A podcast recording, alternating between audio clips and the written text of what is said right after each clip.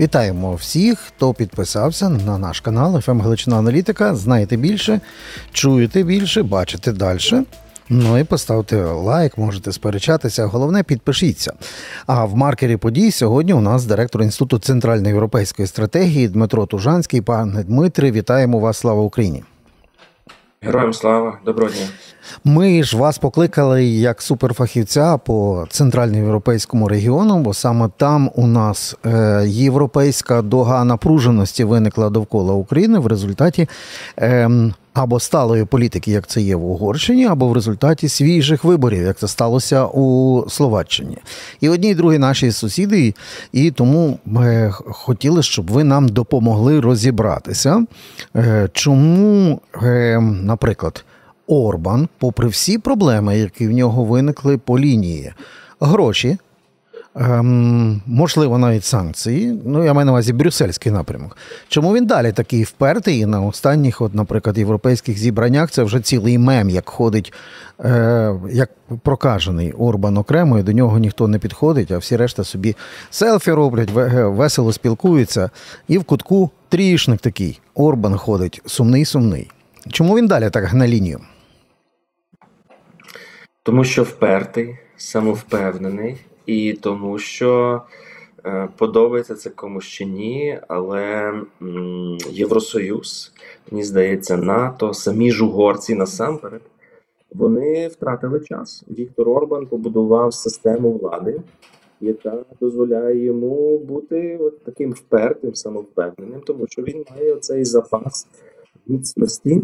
Е, різної міцності всередині країни. Так, в нього є проблема з фінансами, але бачите, що він зробив? Він е, урізали вони всі такі надлишкові витрати, і економіка угорська може утримувати той мінімум, який потрібен для Орбана, ну, щоб держава працювала. Звичайно, що це навряд чи можливо далі. Тобто, ще якщо би рік в такому два режимі то Віктор Орбан е, ну вже не зможе пояснювати угорцям, що вся проблема в Брюсселі і в інших якихось там причинах війні в сусідній країні. Це зараз цитата. Це мається на увазі російська агресія в Україні. Так вони використовують цей ефемізм в Угорщині, або що це змова лівих да, проти Угорщини. -huh. Фактично, через оцю впертість, самовпевненість Віктор Орбан. Ну, бачите, яка відповідальність політика. Він е, придрік свою країну вже третій рік е, жити в такому якби режимі економії. Тобто Євросоюз же ж готовий дати кошти, так які по правилах Євросоюзу мають розподілятися самі країнами в вигляді там структурних фондів насамперед, там по чіткій формулі. Але е, Типу, критерієм є те, що ти повинен виконувати правила клубу. Тобто не можна. Союз тут... не даватиме кошти, якщо вони розкрадуться. розумієте? От, пане Дмитре, отут якраз власне про спільні знаменники і правила клубу. Ну, Європейський Союз це в першу чергу про спільний знаменник, спільні цінності, спільний простір, спільні політичні економічні е, домінанти. І в цьому випадку Угорщина виглядає така собі е, Путіно-стейт, тому що а медійно це теж виглядає зацементовано майже як якийсь там ОРТ чи Russia Today. Ми юридично це постійні напряги щодо судових і інших е, напрямків е, практик, які е, партія Фідес і лічно товариш Орбан запрактикували в Угорщині. І в цьому випадку, чому Євросоюз раптом для такої однієї паршивої політичної вівці дає послаблення, наприклад, в санкціях? Всі санкціонують Росію, наприклад, по нафті. Ну а товариші Орбану можна нафту далі качати по е, чи чи газ да? Е, через дружбу, прямо через територію України, і для до них Будапешт. Для чого дають слабину по Орбану і його режиму? Е, справді між режимом Путіна, ну мабуть, не не, не сучасним, але загалом е, і режимом Орбана є багато схожого. Але я би все-таки не прирівнював їх. Угорщина явно унікальний випадок, хоча б тому, що такий безпрецедентний контроль е, держави, злиття між партією, державою, політичною групою і державою став можливим всередині Євросоюзу і НАТО. Тобто там, де фактично союзи побудовані на оцих правилах стримування і противаг, демократії і так далі. і так далі. Тобто, я не те, щоб знаєте, хочу якось там глорифікувати Віктора Орбана, але він талановитий політик, розумієте? Це таке зробити. Просто це знаєте, такий талановитий лиходій, я би навіть так сказав поетично. Ага. І знову ж таки, це прорахунки всередині Євросоюзу. І знаєте, в цьому ключі я не те, щоб знаєте, це не пошук винного і не виправдання когось. Більш того, я вам скажу, що Віктор Орбан, як на мене, грає таку фаутівську фаустівську роль або там Мефістофелівську роль. Тобто він робить е, якби погані речі, але змушує Євросоюз вдосконалюватись. Тому що, бачите, всі думали, що ти вступаєш в Євросоюз. Всі прийняли правила клубу і не буде їх ніхто порушувати. А Віктор Орбан інакше діє. Він максимально е, посуває оці межі, межі демократії, межі верховенства права, максимально допоки йому дають. Тобто він фактично взламав демократію Євросоюзу, Угорщини насамперед. Ага. Щодо того, що дають слабину, дивіться, тут насправді я би не казав, що це слабина. Е, Ну, принаймні, поки що я не бачу. Це звичайно питання компромісу. Євросоюз він так побудований, все таки, що це питання переговорів, питання компромісів. Е, І якщо в одному питанні ти, умовно кажучи, там твій компроміс виглядає як поступка, то, наприклад, в іншому питанні, в е, оцих грошах і верховенства права, я не бачу, щоб Євросоюз поступався. Там в Угорщині були ухвалені кілька таких законів, які, начебто, мали задовільнити європейських бюрократів. Але європейські бюрократи сказали. Come on, чуваки, ні, ви нас не обдурите. Це було вже в 2012 році. Якби і там, на щастя, такий пан Ган, е, ось який добре пам'ятає е, Віктора Орбана, що він робив попередні роки. З приводу нафтопроводу, цієї і виключення, можу тут сказати, це стосується не тільки Угорщини. І тут якраз оце має бути, як на мене, спільне завдання, так тому що цей нафтопровід дружба це також е, нафта і залежність від постачання Словаччини, навіть Чехії, десь. Тобто, це питання взагалі оцієї, знаєте. Слабкості східного флангу е, ЄС і НАТО це питання ну спільно, як на мене, відповідальності, тому що да, для Віктора Орбана це була частина цієї такого загравання з Путіним. Але для Євросоюзу це була частина нерозуміння Путіна, да, тому що вони залишали цю залежність від російських енергоносіїв на своїх східних кордонах, думаючи, що цим вони залучать Путіна, переконають його бути, вибачте мене, нормальним. Так ну а ця політика провалилася, тому зараз Так. ми пожинаємо ці плоди. Хай Меркель з Макроном напишуть по цьому мемуари, як вони це робили, а Шрёдер е, до них вступне слово. Але е, давайте подивимося за, за ще одним моментом. Тільки наші глядачі мають підписатися на ФМ Галичина Аналітика, щоб знати відповідь на оце ключове питання. В католицькій державі під назвою Угорщина Віктор Орбан три рази рятував агента ФСБ лідера е, угрупування під назвою Російська православна церква товариша Кіріла, православного от такого генерала путінського. І таких викрутасів в сторону Росії. Ну, хоча б останній пасаж. Та, та ваш Брюссель це пародія на е, Москву періоду е, радянської окупації. От, от такі, ну я навіть не знаю, крінжові політичні викрутаси Орбана, зокрема щодо Кирила. Воно що, справді угорцям подобається? Вони, вони саме за це його весь час обирають прем'єром і голосують за Фідес. Я не думаю, що для загального електорату це є якась взагалі подія. І, я дуже сподіваюся, що для Орбана в його цих діях це просто ці крінжові якісь такі мотиви, знаєте, волюнтаризм. Але я боюся, що проблема є серйознішою, і це якраз одна з ключових проблем: рівень проникнення російських спецслужб різного рівня під прикриттям церкви чи безпосередньо під прикриттям бізнесу. Там інвестиційний банк донедавна в Будапешті працював. І ну це явно був шпигунський банк. Е, всередині України використання Угорщини як такий, знаєте, плацдарм або троянський кінь для підриву ЄС і НАТО зсередини. Так, в мене таке враження складається насправді, і це такі, це скоріше оцінка, я би так сказав, що е, там буквально, але не буквально є своєрідний такий. Неформальна домовленість да, між, між командою Орбана і там командою Путіна, що окей, ви не чіпаєте нас всередині Угорщини, тобто не працюєте на зміну режиму, що зазвичай росіяни роблять, люблять робити. Тобто і рівень втручання росіян у словацькі вибори він неймовірний. Ну і те саме на Балканах і так далі. Але от ви не ви не працюєте проти нас, і ми якби даємо вам велику свободу дій в Угорщині. Да? Тобто від е, там е, е, цих е, посвідок на проживання, візи ж видаються там угорські. Тобто там багато, ну я не знаю, там треба дивитися рівень їхньої підсанкційності, але серія російських там дружин, посадовців і так далі, тому подібне, через угорські візи, через Будапешт їздять собі, насолоджуються західними цими всіми штуками. Тому, от Кирил, церква, це такий дзвіночок. Він дуже знаєте такий делікатний, тому що там.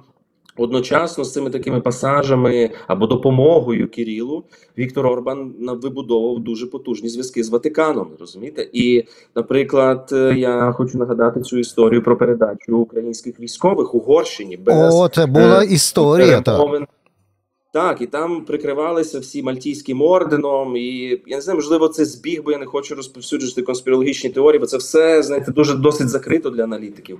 Але з тих пір я не бачу якихось особливих контактів між Будапештом і Ватиканом. Тобто, розумієте, всі, скажімо так, оцінили рівень гри, рівень безвідповідальності угорської сторони в цьому питанні. Бо розумієте, питань до росіян же ж немає. Ну, типу, вони торгують людьми, вони їх вбивають, геноцид і так далі, тому подібне. Але питання до країни-члена Євросоюзу, як би нам не подобався Орбан, але він.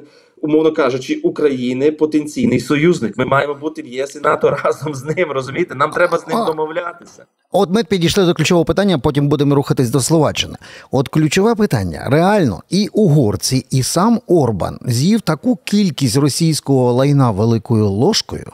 Це і м, е, замах на святе, і плювання на 1956 рік. Для угорців це дуже сакральна е, подія. Вони ж її назвали там фашистське анті, е, антисовєтське восстання і так далі. Вони це проковтнули угорці. Угорці ще багато образ проковтнули е, зверху донизу від Орбана і до рядового виборця партії Фідес. І ось станом на цю хвилину фактично маємо три дискурси. Перший стосується Закарпаття і угорської меншини. Постійна гра в у велику Угорщину і самим е, Орбаном і його партією. Ну вони вже перещеголяли Йобіків е, і всіх інших, та які грали на, на цьому полі. Друге, вони не вперше і не востаннє блокують все, що стосується підтримки України. І це було раніше щодо євроатлантичної інтеграції і інших процесів і перемовин. Тепер це вже навіть стосується критично важливих сум е, воєнної допомоги. Е, заяви Пітера Сіріарто нічим не відрізняються від таких собі неофашистських різних заяв, як в гуманітарному, так і в політичному вимірі. Втручання у вибори, до речі, на Закарпатті теж було. Е, Гра з тими всіма е, берегов в берег САС, а мріє про те, щоб Мукачево було Мункач, а Ужгород Унгвар. Правильно? Граються вони це все. Що нам робити? Е, ну, дивіться, ви так е, поставили запитання, я мушу трошки відреагувати. Дивіться, Добре, мені так. здається, трошки По поличках. Е, По Закарпаттю, да, це регіон, де я виріс, мешкаю, гіперболізовані ці страхи. Так, Віктор Орбан грається е, в ну це він не то, що в велику Угорщину. Вони це так знаєте, такими ефемізмами, але справ, справді натяки безвідповідальні. Особливо після 2014 року, коли фактично Путін. Е, Використовуючи оці всі е, права нацменшин, там е, оці всі такі речі, чутливі речі, да, міжетнічні ці всі аспекти, він використав як прикриття до найбільшої війни в Європі, геноцидальної війни. Да, і здавалося, ну як ти можеш цим спекулювати? Да, оцими питаннями там автономії і так далі. Це в 14 році. Або як ти можеш цим спекулювати після 2022 року, після Ну я не знаю, там знаєте, це ж росіяни вбивають умовних російськомовних. Ну тобто, це ну, абсолютно. Але на жаль, він продовжує. Так і на продовжує не тільки з Україною. Я вам скажу. От був літній університет в Румунії цього літа, традиційний, де Віктор Орбан свої промови проголошує. Е, Ось там же він робив цю промову про ілліберальну демократію, таку відому промову. І я вам скажу, там ну да, там був такий внутрішній контекст, там румуни можна так. Я знову я не це не перекладання відповідальності, але вони його типу, якби розізлили. Так і дивіться, яку він фразу сказав: будь сидячи в Румунії. Він каже: цитую дослівно, а ми ніколи й не наполягали, що Трансильванія є румунською територіальною одиницею. Ну, уявіть таку фразу сказати. Да, Трансильванія ніколи не була е, адміністративною там одиницею, бо це ну там земля, етнографічна територія і так далі, тому подібне. Але ну який рівень безвідповідальності, щоб такі заяви робити? Оце Орбан. Розумієте, він на щастя таке про Україну навіть не говорить. Тому знаєте, я знову ж таки не хочу його виправдовувати, але щодо Закарпаття, і мені здається, тут треба оцінити. Ну, я не то, щоб їхня якась така заслуга, але нарешті мені здається, в Будапешті дослухалися навіть до е, цих сигналів місцевих угорців, які сказали, будь ласка. Нічого про нас не говоріть, мовчіть. Якщо ви не хочете нам допомогти, просто не провокуйте, бо ми є заручниками вашої цієї риторики. Тому, от е, чесно кажучи, в Закарпатті, на щастя, і там ну зусилля багатьох, так е, і ну навряд чи Угорщина є ключовим е, гарантом стабільності в Закарпатті, хоч там вони допомагають гуманітарно. Там більше за заслуга місцевої громади, там ну владу uh -huh. всіх насправді треба так говорити. Але от Закарпаття це. Е, зараз добра ситуація, як на мене, розвивається. Є багато проз... велике прозріння серед угорців. І от я вам скажу ці питання, як ви казали, 56-й рік, реакція на оцей підручник російський, на слова Сірто, це те, що розколює угорців, розколює точно угорську громаду в Україні. Е, при тому всьому, як на мене, скоріше в негатив для Фідеса, для Віктора Орбана. Всередині Угорщини ну, також розколює, але все-таки десь так, я думаю, третина проти цієї позиції, а все таки інші, знаєте, бо ці виборці Фідес у них вже на рівні релігії. Так вони вважають, що якщо треба, умовно кажучи, так прогинатися перед росіянами. То це так треба, це тактично, правильно. Mm -hmm. Віктор Орбан мудрий політик, він нас врятує і так далі. Тому подібне. Добре, Мовляв, Дмитре, це не що нам це робити? Хит. Що нам так, робити? Що нам робити? Дивіться, е, чітко визначити наші інтереси, національні інтереси в контексті інтеграції в ЄС і НАТО. Е, і домовлятися, в тому числі з угорцями. Розумієте, вони мають в грудні з Орбаном. Він має в грудні проголосувати за відкриття перемовин офіційних про членство України в ЄС і НАТО. Звичайно, а якщо заблокує, що ми робимо? Якщо він, наприклад, блокує е, знов отакий варіант. Е, дивіться, він буде в це гратися, е, якщо він сам не заблокує. Е, нема змісту вести перемовини, наприклад, з Петром Сірту. Це абсолютно, але там є інші люди, договороздатні. Сам Віктор Орбан договороздатний. Наприклад, домовлятися, тобто домовлятися з ним напряму, це важливо. Так, але треба страхуватися. Наприклад, через е, Париж я не уявляю станом на сьогодні, що Віктор Орбан відмовив Іммануелю Макрону. Так не уявляю. Іммануель Макрон, по-моєму, зацікавлений, щоб ми стали членами і ЄС і НАТО. Просто питання там часу, перспективи щодо відкриття переговорів. Мені здається, вони за добре, Дмитро. А так, якщо подивимося на інший можливий розвиток сценарію, та це несподівано, але в унісон в два голоси, майже як дуетик Pet Shop Boys співає Орбан і Фіцо, принаймні останній місяць. Так і в цьому випадку Фіцо це ще цікавіше. Це Словаччина, яка свого часу нам ставилася в приклад як лідер східноєвропейських реформ, які з аграрної країни показали унікальні промислові реформи. Особливо, що стосується автомобілебудування, та й загалом їх політики достатньо інтегровані були в український політичний дискурс як знавці якісних реформ, як з аграрної відсталої словаччини зробити такого собі східноєвропейського монстра, який проскакує кризу 2008 року, як і Польща з плюсовими е, показниками. І от тут раптом здавалося би, в таких ідеальних умовах вискакує ось ця е, партія Роберта Фіцо, Смер. Та, оця, е, Фіцо це. Е, нагадаємо, такий прем'єр-міністр, який злетів в результаті фактично словацького майдану дочасно зі своєї посади, і раптом на тих в антиамериканських, а особливо антиукраїнських гаслах приходить до влади. Оці, цей Pet Shop Boys може е, ну, блокувати, ефективно блокувати попри будь-які позиції Вашингтону, Євросоюзу чи близьких е, сусідів. Я про е, змичку Орбан Фіцо. Звичайно, така загроза є. Це сценарій, який нам треба серйозно пропрацьовувати і відповідно шукати ефективне рішення. До прикладу, зі Словаччиною, мені здається, таким посередником або медіатором мала би бути Чехія. Так і попри те, що вони ідеологічно там уряд Фіцо, команда Фіцо і команда президента і прем'єра Чехії це абсолютно різні е, команди, але.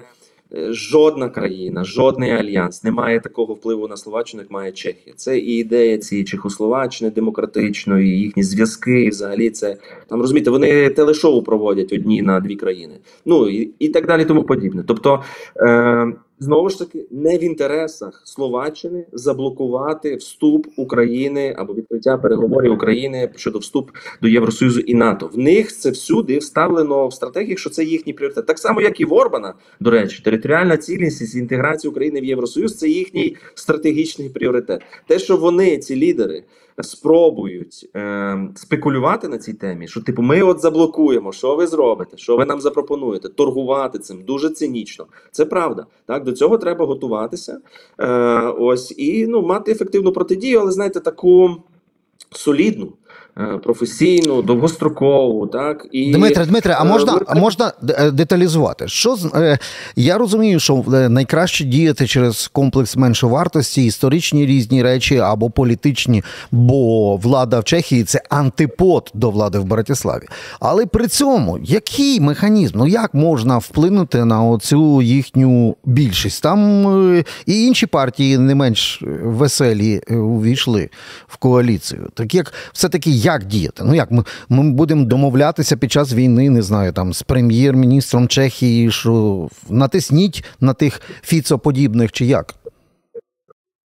Дивіться, це питання переговорів. Тобто, ми сідаємо за стіл окремо зі словаками, можна за посередництва Чехії. Тобто, питання можна одночасно в двох цих е, напрямках діяти і пояснюємо, що дивіться, у вас є давно виклик східної Словаччини, її провінційність, відсталість, нерозвиток інфраструктури. У нас є спільний інтерес, тому що це домикається до України. Кошицький, Пряшівський е, регіон. Це питання торгівлі, інфраструктури, росту ВВП, інвестиції у вашу економіку. Зокрема, до прикладу, е, розбудова або реанімація словацької військової промисловості. Да? Фіцо завжди буде зацікавлений, щоб гроші прийшли в країну. Тобто, розумієте, і отаких насправді пунктів є купа. Так, тут вже треба Так, той але Дмитре, ми автобан, воююча країна, ми не є інвестор. Дивіться, ми ж ми ж зараз про ці е, прикордонні інвестиції не можемо говорити, самі потребуємо кошти. Абсолютно, але Європейський Союз зав'язаний якраз на оцих партнерствах, на домовленостях, коли Україна і Словаччина будуть аплікуватися під відповідні фонди, коли буде прогнозованість і коли буде кооперація. Так, тобто, це не питання, що ми там занесемо або пообіцяємо Фіцо, що ми інвестуємо в твою економіку. Більш того, я вам скажу, зараз українська нацменшина вона є другою, третьою за чисельністю в Словаччині. Це фактор, так тобто, це не просто біженці, так це фактор оцього політичного життя. Тобто, Фіцо може звичайно пробувати все на українців спихувати і звинувачувати їх у е, не знаю, там не знаю, у бідності словаків чи в зростанні цін. Але це фактор, з яким їм, якщо він хоче, якби там не знаю, працювати в країні Мгм. принаймні 4 роки, які йому є. Йому треба з цим фактором працювати. Тому знаєте, питань насправді багато. І йдеться не просто грати. Йдеться не про маніпулювання, не грати на меншовартості, на якихось не шантажувати. Так є, окрім цих інструментів, купа інших європейських домовлятися, говорити щиро, визнавати помилки, шукати, де є точки дотику. Це європейська політика. І останнє просто дуже коротенько, бо ви вже згадали про громадян Словаччини українського походження. Та як скан... е, спитав би у вас Андрій Воргола, ну той, що Енді Воргол каже, а наші як проголосували? За кого е, словацькі українці голосували? За смер Роберта Фіцо чи за якісь інші партії? Це гарне запитання, але не маю я такої відповіді. На жаль, я чув, знаєте, це знову ж таки спекулятивні, мабуть, оцінки, але є поділ цієї української громади всередині Словаччини, і я вам скажу, є е, суттєві такі тривожні дзвіночки щодо позиції тих українців, які там виїхали в Словаччину або там залишилися жити під час радянського ну цього союзу і з Варшавського блоку. Вони знаєте зберігають такі, ну я не знаю, це проросійські погляди. Я сподіваюся, після 22-го року вже ні, але вони такі, знаєте, радянські люди з українськими там, я не знаю, корінням чи паспортами. Тобто громада розділена. Я не можу Мгм. сказати, що це знаєте.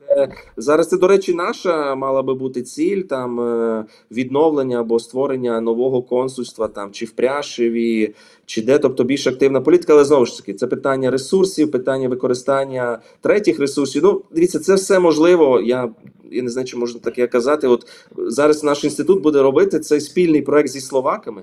За підтримки ключової нідерландців, та тобто, це я вам скажу Мгм. серйозні гроші, цікавий проект, і це оця співпраця, якої бракує. Тобто, це шукати можливості, не знаю, писати проект. Дуже нудна бюрократична робота, але яка потім буде давати результати, очевидно, на виборах, на голосуваннях на рівні Євросоюзу і так далі. Тому подібне. Тобто, Словака Словаччина має повернутися, як і власне Угорщина, на нашу цю ментальну європейську карту українців, і не як. Знаєте, наш ворог, да? бо це наш союзник. Ми маємо бути Так. разом з ними в ЄС і.